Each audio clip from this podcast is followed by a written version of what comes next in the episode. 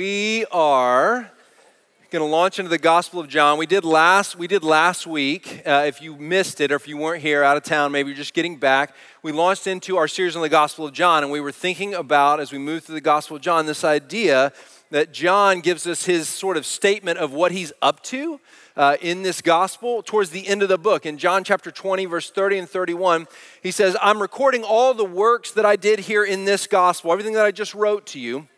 I've recorded all these works and all these words of Jesus, all the miracles he did, and the things that he said about himself. I've recorded these things so that you might believe that Jesus is the Christ, the Son of God, and that in believing you would have life in his name. So that's his ambition, that's his desire, is he wants us to believe that Jesus is the Christ, the Son of God, and that in believing we would have life in his name. And so the way we thought about that last week is that really what John is doing is inviting us into a conversation. He's inviting us into a conversation where he's going to say, Hey, I want you to consider some things that I'm going to tell you. I want you to weigh them carefully and think through them. And so, you know, if you are exploring faith in Christ, this gospel really has you in mind. I mean, it really has its sights on you to say, We want you to see who Jesus is, and we want you to really give consideration to what he's saying about who he is. But if you're already, if you've already come to faith in Christ, it's not just a gospel that's written with an idea of, hey, if you don't believe, I want to show you who Jesus is so that you might believe. It's also meant to reinforce for those of us who are in the faith, who are in Christ Jesus. What it's meant to do is, is deepen your trust that what you have believed is trustworthy that the one in whom you've believed in is who he has claimed to be. So I don't want you to sort of check out at the door if you're a follower of Jesus and say, well, you know, this is really to convince someone who's not yet a follower of Jesus. It's also meant to reinforce your faith because the scriptures tell us that we need to persevere to the end in faith, right? We need to persevere to the end in faith. And so, John also has you in mind as he invites you into this conversation that you would persevere to the end in faith in the one in whom you have believed, who is able to keep you and guard you, the one who is above all others. So, as we get in now to the text, we're going to look at John chapter 1, verses 1 through 18 today, and then we're just going to respond in worship today. That's why we didn't sing a lot on the front end. And you know, that's really kind of the order of how life works, right? I mean, honestly, worship often, the best and sweetest worship is always a response to good theology, good belief. We believe, we learn, we grow, and then we respond to what we know about God with worship. So we're really just mimicking life here today as we kind of reverse our course a little bit. Uh, normally, we worship as a way of preparing ourselves to receive God's word. That's a good thing to do too, but what a good thing to respond to God's word in worship. So we'll do that today as well. Well, John, as he launches in, I'm just going to read these 18 verses to you here in just a moment. But John, as he launches in, you know, you might expect the way to ease into a conversation that you want to have with folks is you sort of subtly move towards the point you want to make. But John is not about that. John wants to bring us to, I mean, right from the very beginning, he's going to launch in with just a, a grand statement about who Jesus is. He wants us to see the true nature of Jesus. Uh, I have a friend who talks about doorknob conversations, and I love this. I've noticed it to be true. He says, Have you ever noticed that when you're with a group of people, or you're with someone and you're having a conversation, he says, often, particularly if it's maybe a tough subject and you know that they want to talk about it, and you find that in the course of the conversation, you're kind of talking about any manner of things, and in the back of your mind, you're going, I know they want to talk about this thing, but we're not kind of getting to it. And it's when they get their hand on the doorknob to leave that all of a sudden they bring out the thing that they really wanted you to know all along. And so he's, he's really, I, this is a friend of mine, and I've really appreciated this wisdom. He said, just notice what people say when their hand is on the doorknob because that's maybe the most important thing they wanted to say the entire time. You know, it feels safe, right? And my hand's on the doorknob, I'm gonna say it and then I'm out, right? And so, you know, I've learned to pay attention to doorknob conversations. John is not a doorknob conversation kind of a guy. He's gonna tell you, maybe it's a doorknob conversation as he's coming into the house. He's walking in to tell you something, and he's, he just is going to say, Let me just tell you, lay out the case for you, and then I'm going to try and prove it to you in the chapters that follow this one as I show you the works of Jesus and the words of Jesus. But before I even show you any of his works or any of his words, I just want you to hear who he is. So that's what John is up to. Now, in all the other gospels, see, here's interest, an interesting fact for you. Mark begins his gospel, Mark, when he's writing his gospel. So you know the gospels in the Bible, if you don't know, is Matthew, Mark, Luke, and John. Those books retell the story of Jesus' life and kind of give a different angle, each one of them a different angle on Jesus' life, his three years of ministry. So Mark begins his gospel with Jesus' ministry. It really kicks in right as Jesus is a grown adult and he's beginning his ministry. Luke begins his gospel with the telling of Jesus' birth. And he's like, hey, let me tell you the miraculous circumstances around when Jesus was born. And Matthew begins his gospel even a little further back. He traces Jesus' lineages, lineage all the way from Abraham up through David to show that Jesus is David's son, and then all the way up through Joseph and Mary, his parents, and into Jesus. And so each gospel kind of gets a little further back. Well, John, not to be outdone, is going to begin his gospel not at the beginning of Jesus' ministry, not at the birth of Jesus, the beginning of his life, not at the lineage of Jesus earth in an earthly sense. He's going to begin his gospel before time begins. He's going to take us all the way back. So you want to know who Jesus really is? Let me tell you. So let's open our Bibles if we have them to John chapter 1 and let's read verses 1 through 18 together. We'll have the words on the screen. John begins his gospel this way In the beginning was the Word, and the Word was with God, and the Word was God. He was in the beginning with God. All things were made through him, and without him was not anything made that was made.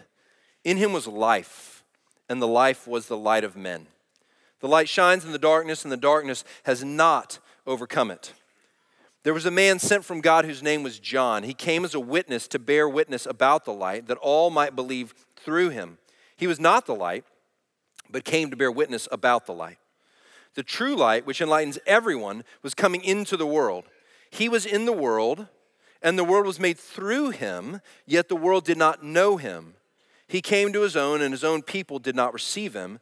But to all who did receive him, who believed in his name, he gave the right to, became, to become children of God, who were born not of blood, nor of the will of the flesh, nor of the will of man, but of God.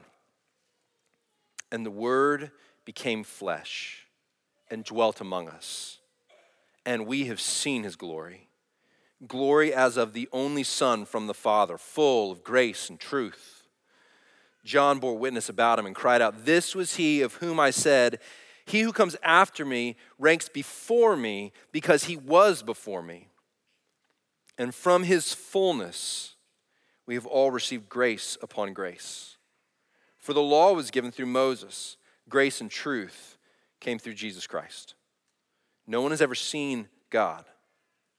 The only God who is at the Father's side, he has made him known.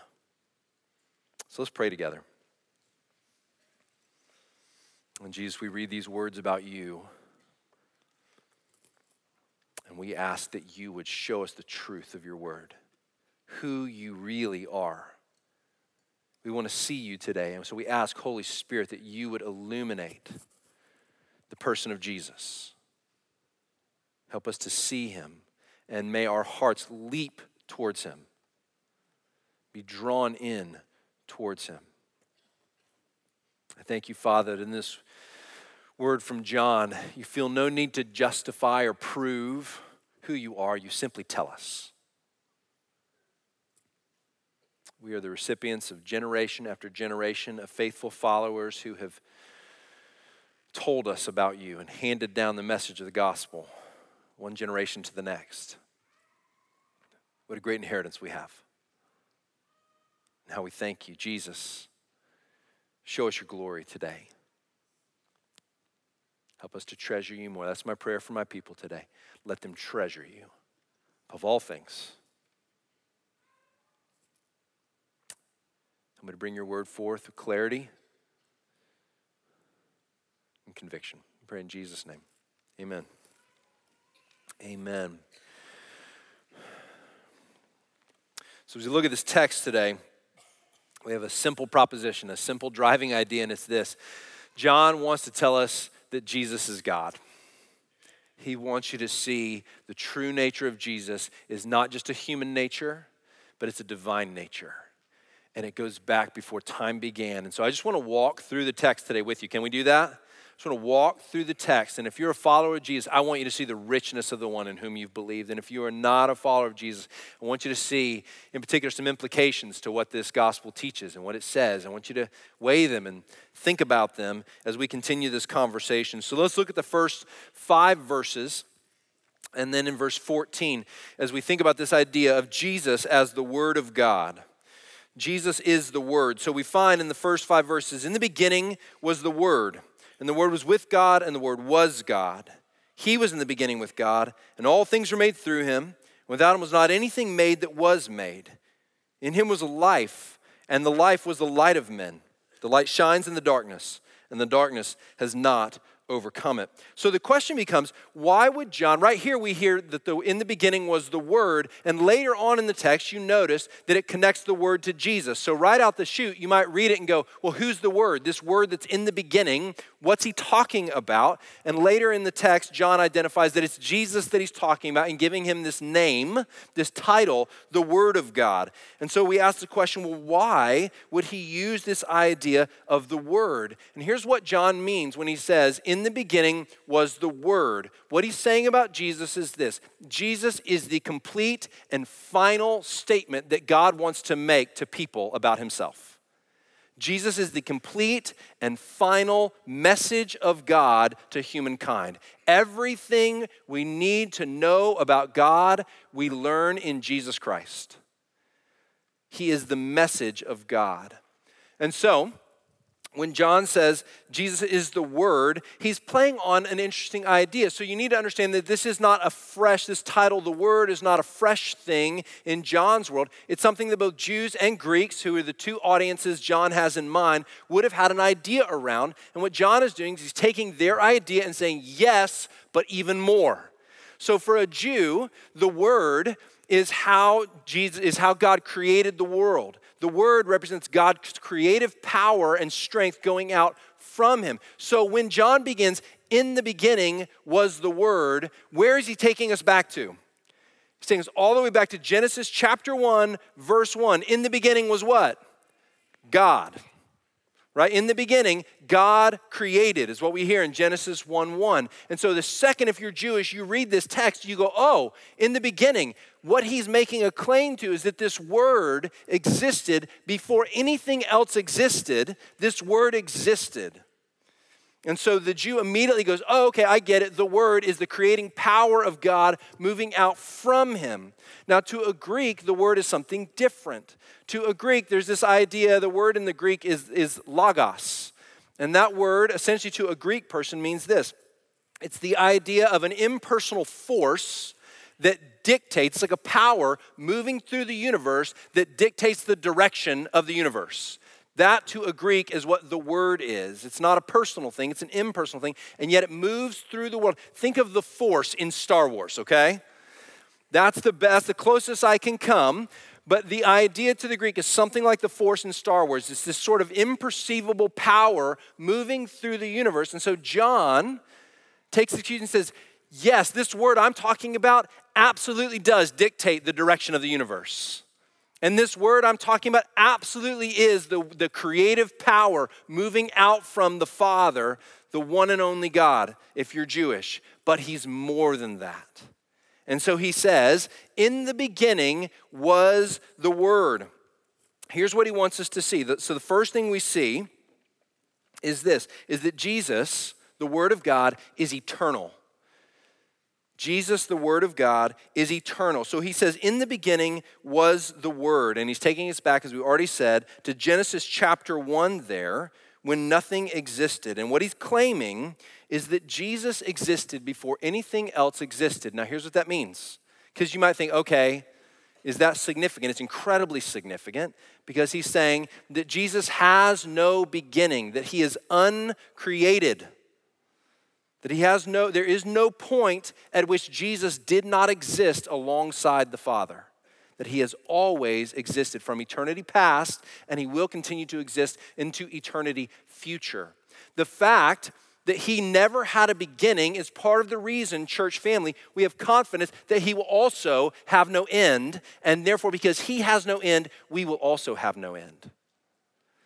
Our very hope for eternity future rests in the fact that we have placed our hope for that future in one who extends back into eternity past. Do you follow me? In the beginning was the Word, a couple of simple words with deep weight. He is also saying, church family, not only that Jesus is eternal, that he has no beginning, he's uncreated, he's also saying he is self existent. And to say a being is self existent is to say they have life in and of themselves. No one else has to impart life to them. In just a few verses, we just read it, a few verses down from verse 1, it says, In him was what, church? Life. And that life was the light of men.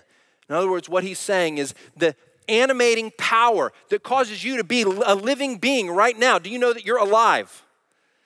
I hope you do. All right? I just there was just an article recently published, I think it was in the Washington Post, about a group of scientists, not philosophers, scientists who are hypothesizing that it's possible that we are all a computer simulation and nothing more. Right? You saw the Matrix and you thought, who would actually believe that? Well, there are people who are moving on that idea that we are nothing more. Philosophers used to say, this is, this is old in philosophy, if you study philosophy, that perhaps we're all just someone's dream You've heard this idea? Nope. Okay, all right. I'm reading my philosophy, I guess. So, scientists have now come and taken the same idea and said perhaps we're not a dream, but perhaps we're just a computer simulation because we have computer simulations now that can do these massive things for millions of people. And you know what? If we can run these kinds of simulations, then what's to say we're not just a simulation? We're not a dream, okay? We really exist. And what God's word says here is that we exist because Jesus has the power to bring about life in and of himself. He possesses life, the animating force that makes a being alive belongs to him. Now, these are big claims about a person who walked on the earth, and we're going to get here, get there in just a moment. But the first thing is that Jesus is eternal. Now, look at the next phrase. In the beginning was the Word, so Jesus is eternal, He's uncreated, and He's self existent. Then the next phrase, and the Word was with God. Now, this is important because the second thing John is telling us is even though I'm claiming that Jesus is uncreated and eternal and self existent, which any person would read and go, well, then the only kind of being that's like that is God. So perhaps what you're saying, John, is that Jesus is another name for the one God that we've known all this time, particularly if I'm Jewish. Perhaps what you're saying is it's kind of looking like at a different angle at God. And he says, no, no, no. The Word in the beginning was the Word, and the Word was with God. In other words, the Word related to God. So he is distinct from God. He is not just another way of saying God, he is distinct from God. Do you follow that? And the word was with God. Another translation of that term with is toward God. And so a lot of theologians say what John is saying there is he's in intimate relationship with God. He is for God, he is toward God. In the beginning was the Word, eternal, uncreated, self existent. And the Word was with God, related to God, was toward God, is not identical to God in that it's just another way of saying God the Father. Now, the next phrase, as if to immediately jump and go, but also, in the beginning was the Word, and the Word was with God, and the Word what? Was God. This Word, who we're going to find out later in the text is Jesus, is in the beginning he possesses all the attributes of God. He's with God, so he's distinct from him, and he also is God. This is what John is trying to tell us is that this is a this is a radical departure particularly if you're Jewish from your understanding up to this point of who God is. This idea of a Messiah, rescuer, of a Christ, Remember, John said, I want you to believe that Jesus is the Christ, the Son of God. That's a familiar idea to a Jewish audience. I get it. We're waiting for a Christ, we're looking for him. And now John is going to say, the one you were looking for is not only a human rescuer, he is God. And it's only because he's God that he can do the rescuing that you need him to do. And so he begins with perhaps the greatest words that begin any book of the Bible. In the beginning was the Word, and the Word was with God, and the Word was God. Three phrases just steeped in power. Do you see it? This is what he's trying to communicate to us. Now, the fifth thing that we find is that Jesus is not only in the beginning, not only is he with God, not only is he God, now we find that Jesus is the creator of all things. So it says, All things were made through him, and without him was not anything made that was made. So go back to what I said about Jesus being uncreated and eternal. This is another phrase, another thing that John is giving us to remind us or to reinforce this idea. Because he doesn't just say, All things were made through him, right? And you could think, well, perhaps God created Jesus, and then after God created Jesus, then Jesus created everything, right? But so that we don't slip into that error, what John tells us, and without him was not anything made that was made. So, in other words, if it was made, he made it. He can't make himself and then make other things. So, the idea there is that Jesus has always existed. That's what John is trying to tell us. He's helping us avoid the error of believing that Jesus ever had a beginning point, that he was somehow not eternal. That's what he's doing. And then he is the creator of all things. And then the last thing, when we think about Jesus as the Word of God, all this wrapped up in a simple phrase the Word of God. The last thing we see is that Jesus, up to this point, we've seen his divine nature his eternal nature, his uncreated self, his self existent nature. And then the last thing we see is that Jesus is human. Jesus is human. Look down at verse 14. After that rich statement about all that he is, in verse 14, and this is the ultimate statement of the whole text. Everything points to this statement. Everything in this text. And the Word became flesh and dwelt among us. Now, listen, church, I know we're, we're familiar with the idea of Jesus as God in the flesh. I know that you've heard this numerous times. Perhaps you're new to church and you might even have heard this and understood this, right? Because you've been around other, you've been around Christians before and you've heard this idea. But I want you to understand what John is trying to do so desperately for us. I was praying for you this week and I was just thinking, God, you, you got to help us see it because he wants you to see he loaded all of that immense, rich theology at the beginning of this. And, and he just tried to paint the grandest, highest picture of Jesus that he possibly could for you. Did you see that? He's done everything in his power to say he is exalted and high and transcendent, and he's one with God and he's existed forever.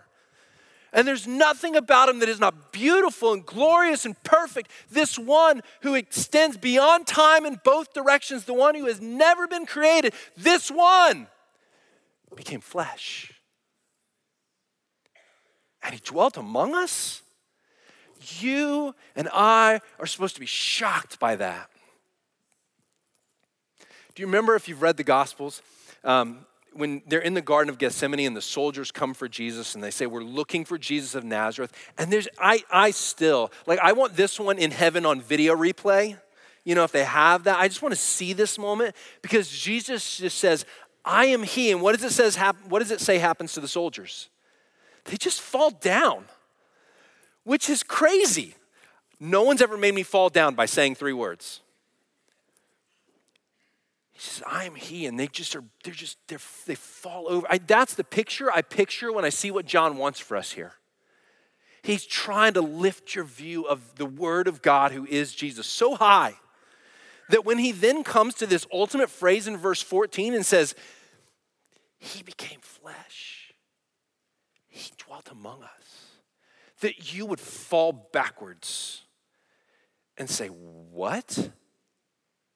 How? Who is like this? How does one like him become one of us? But, friends, that's exactly what John is telling us. The Word became flesh and dwelt among us, and there are massive implications to that. If the Word that is eternal and uncreated and self existent and the creator of everything that's ever been made, if that one who is divine, if he has become one of us, if he's become a human being and dwelt among us, then can the world ever be the same after him? No. The world can never be the same. Now, the text is going to go on. We've already read it, but it's going to go on and it's going to try and just unpack for us some of these implications that this word has become flesh and that this word is the self existent, uncreated creator of all things. And I want to point you to a couple of those. So we're supposed to be astonished at the true nature of Jesus. But let's look at a couple of the implications. The first one is this. We'll look at verse 4 again. The first one is that his fingerprints are everywhere. His fingerprints are everywhere.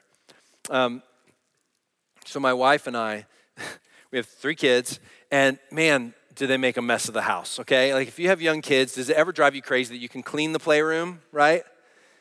And it's like two seconds later, the stuff is everywhere. Legos are so much fun, but they are my nemesis right? I do not like stepping on Legos. It's like my least favorite moment of my day every day. And yet it is part of my day every day that I will step on some Legos. That's to happen, right? And we've taken to saying this because I'm kind of a guy that likes things in their place. All right, I can totally admit that I can be a little anal about that and be like, I like everything where it goes. And the thing we remind ourselves is, honey, someday, she reminds me, I should say, I probably don't ever remind her, honey, someday these Legos aren't going to be there anymore. And you know what that's going to mean? It's going to mean the kids aren't here anymore. These are the signs of life. These are our kids' fingerprints on our house. You know the smudges on the windows, windowsill, because you got to eat peanut butter and then go stick your hands right on the windows. That just has to happen. Someday they won't be here anymore, and these signs of life will be gone. That's a good reminder for me.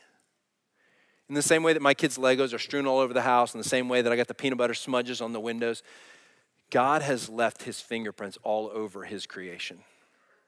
He's left his fingerprints all over his creation. So follow me. Look at what verse 4 says, because it says more than you might have picked up at first glance.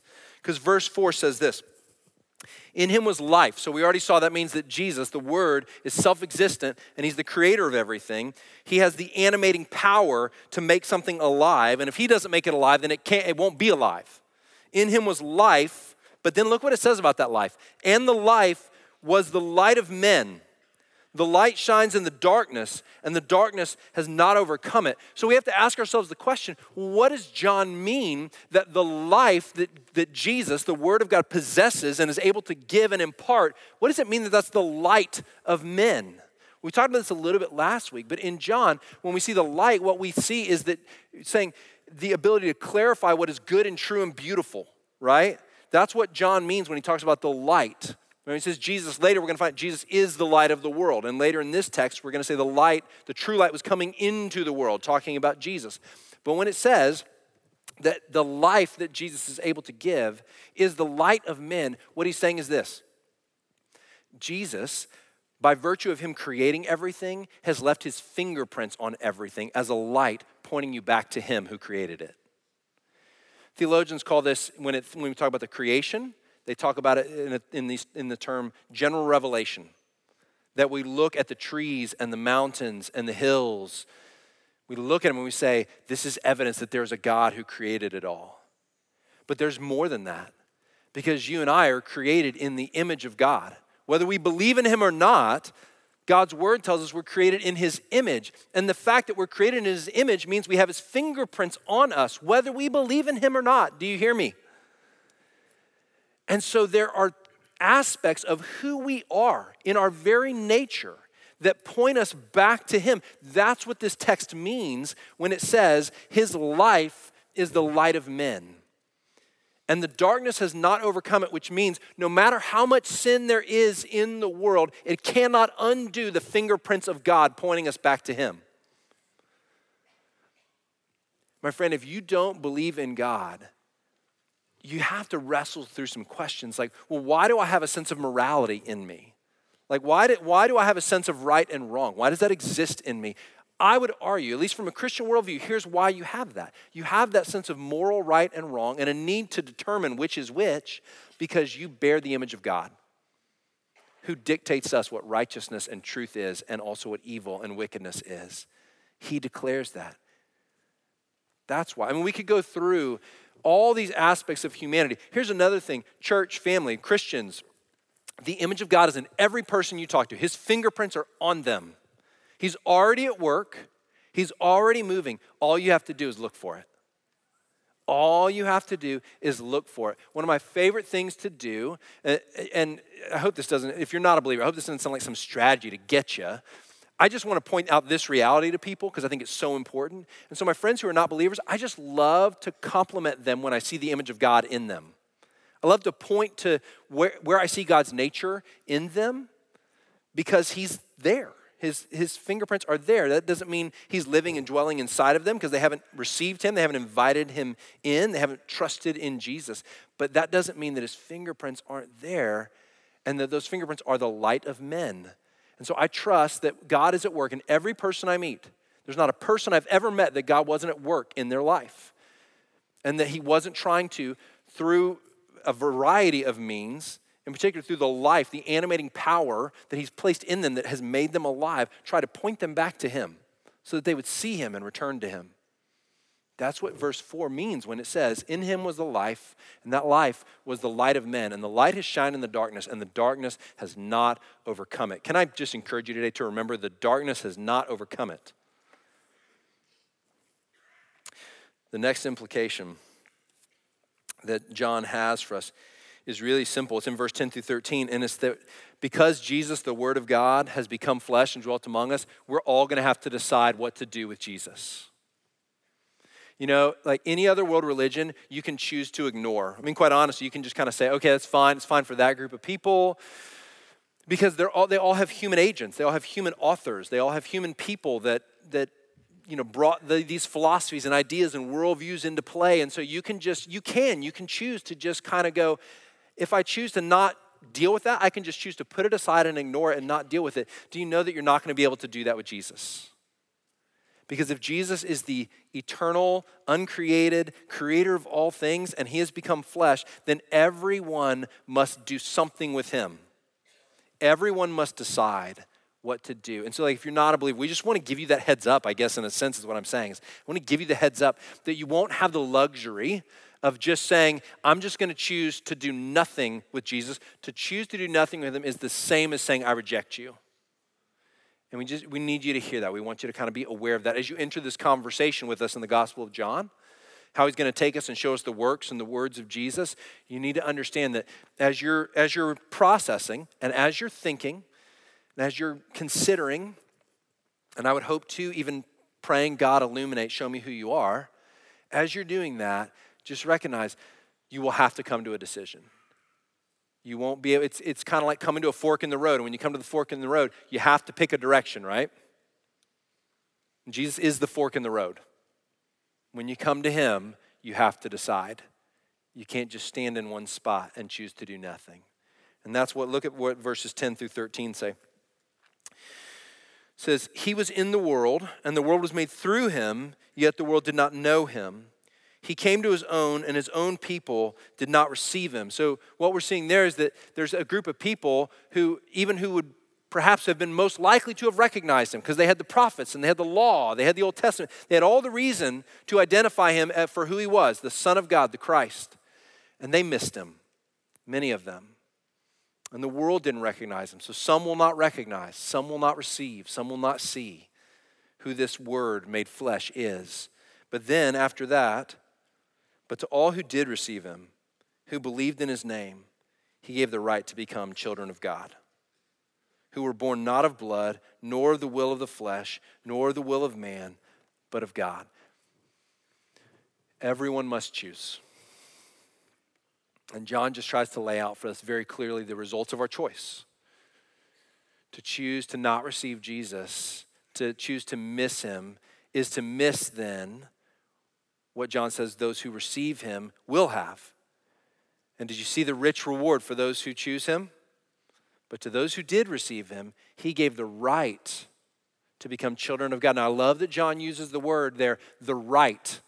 When, you have, when something is not a privilege, but it's a right, can it be taken from you? It's not supposed to be able to be taken from you, right? It's your right. And in Jesus, not by nature of your goodness, but in Jesus, you now have a right to be called child of God. It's yours. And you can, you can own that with authority because the scriptures tell us it's your, it's your right. It's not, your, not just your privilege, it's your right, having received Jesus, to be called child of God. And the reason you have that right is because he has caused us to be born again right? We're going to find this conversation with Nicodemus in John chapter 3, where Jesus is going to talk very specifically about what does that mean? Essentially, here what, here's what John is saying, is he's saying he has caused you to be, to be reborn spiritually. You were dead spiritually, and he took your dead spiritual self and he made you alive. And because you've been born not of the will of the flesh, not of the will of man, but you've been born of God that's what he says here. You have been born of God, which means you have been born in a way in your spirit unto God now so that you relate to him as his child. That's what he's saying. Last implication is this we can have a daily experience of closeness with God that is better than we might know. And this is, believer, this is where I want you to really hear me. Because I wonder how many of you are settling for something less than the kind of relationship you could have with God. And I don't mean to say you're not redeemed, you're not saved, but I wonder how many of us just feel disconnected from God. We wonder if He hears us when we pray. And I'm not talking about seasons of doubt and struggle. We all have those. Can we just say we all have those? We struggle in seasons. But I'm just talking about a regular, a regular trajectory of life that recognizes who you are in Christ and the richness of the depth of the relationship that you can have with God through Him. Let me show you how deep it is. Because look at what He says here. Verse 14 The Word became flesh and dwelt among us, and we have seen His glory glory as of the only Son from the Father, full of grace and truth. Now, you read that and you think, okay, We've seen the glory of God in the Word become flesh, but you need to understand that, like, particularly if you're a Jewish person reading this, your mind is immediately going to go back to Exodus 33. And in Exodus 33, verse 18, Moses says to God, anybody remember? Show me your glory, which is a really gutsy prayer. Show me your glory. And God's response is to say, I'm going to put you in the cleft of a rock, and I'm going to put my hand over you. I'm going to pass by, and then you're going to see my backside because no man can see me and live. Sinful beings cannot behold a holy God. It's just a general principle to live by, okay? And Moses prays that. And then after God rewards him and says yes and allows him to see just, just a fading sense of his departing glory, Moses' face shines with glory. And then just a few verses later in Exodus 34, God declares his name to Moses. It says, The Lord, the Lord, gracious and forgiving, abounding in steadfast love and faithfulness. And those words, abounding in steadfast love and faithfulness from Exodus 34, is what John is alluding to here when he says, We have seen the glory of God full of grace and truth. So the very one that told Moses, You cannot look on me and live, the very one who said that now says, In Jesus Christ, you are able to behold the glory of God. In the Word become flesh, you now see the glory of God, full of grace and truth. The very one who could not be looked upon, you may now approach boldly. You may now look at. You may now see. Why? How? Because he's clothed you in his righteousness. And when you're clothed in the righteousness of Christ, you can behold the glory of God and not be consumed. Do you see how much He's inviting you in? When, when we don't pray, when we don't come to the Lord, when we don't meditate upon His Word and His truth, we're essentially saying, I know you've given me access to the thing that no one ever had access to before. That's the greatest thing ever, and that's you, but I don't care to have it. Thank you. He is saying something radical when he says, In the Word become flesh, you behold the glory of God full of grace and truth. He's saying you can look at God and not die. Because of Jesus, the Word become flesh. He says the same thing essentially in verse 18. He reminds us no one has ever seen God in verse 18. The only God who's at the Father's side. Now, listen to this. He's not saying, he's not saying no one has ever seen God, the only God. He's saying no one has ever seen God, period. The only God who is at the Father's side, that's who? Jesus. He's claiming Jesus is God there again. The only God, Jesus, who is at the Father's side, also distinct from him, has made him known. Jesus makes you able to see what could never be seen before. Now, the last thing in terms of the kind of relationship we can have with him that we might not be taking advantage of, we find in verse 16 it says, And from his fullness, talking about Jesus, from his fullness we've all received grace upon grace. For the law was given through Moses, grace and truth came through Jesus Christ. Here's what you might not catch as you read that that word grace upon grace, you have to, what does that mean? What does it mean that we received from the fullness of Jesus, the word become flesh? What does it mean that we've received grace upon grace? Another way to translate is we've received grace replacing grace. And the best way to understand that because of what happens in the next verse, in verse 17, where it talks about the law, and it says the law was given through Moses, but grace and truth came through Jesus Christ, is to understand that the first grace he's talking about is the grace of the law, referred to in verse 17. And the second grace that replaces the first grace is the grace that we have because the fullness of the Word become flesh, Jesus Christ. Now, let me see if I can make that incredibly plain here. Here's what he's saying. The law was given by God in the Old Testament, and it was an act of grace because what the law did, the grace the law gives you, is the knowledge that God is holy and you are not, and you need a Savior. That's the grace of the law. The grace that replaces that grace is the grace that comes in Jesus Christ the word become flesh, who doesn't just say you're a sinner in need of a savior, but says, I will do the saving by clothing you with my righteousness. That's the grace that we've received in Jesus. The grace of the law is replaced by the grace of Jesus and the gift of his righteousness. Does that are you following me? So go back to what we just said. It's the same thing. The kind of relationship you can have with God is the kind where you can come to him clothed in the righteousness of Jesus because you've received grace upon grace. The law came through Moses, but grace and truth have come through Jesus Christ. You are now a person clothed because of out of the fullness of his deity, Jesus poured his righteousness on you and into you. Because he's done that now. Do, do, you see, do you see how much he wants you near him? Do you see how much he wants you to come and be with him and to know him? The word has become flesh and has dwelt among us and from his fullness, we've all received grace upon grace. Not a grace to condemn, oh, I'm a sinner in need of a Savior, but a grace to rescue. Oh, I'm clothed in the righteousness of Jesus. There will be no third grace needed. There is no grace replacing grace, replacing grace. There's only the grace in Jesus Christ. It is the final grace that you or I will ever need. It's time to worship the King together. Let's pray. I'm going to ask our team to come up.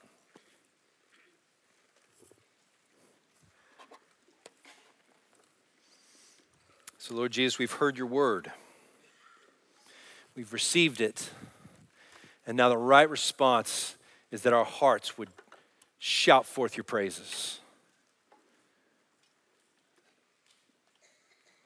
We are not rightly ordered people, Lord, until we are rightly ordered towards affection and worship for you.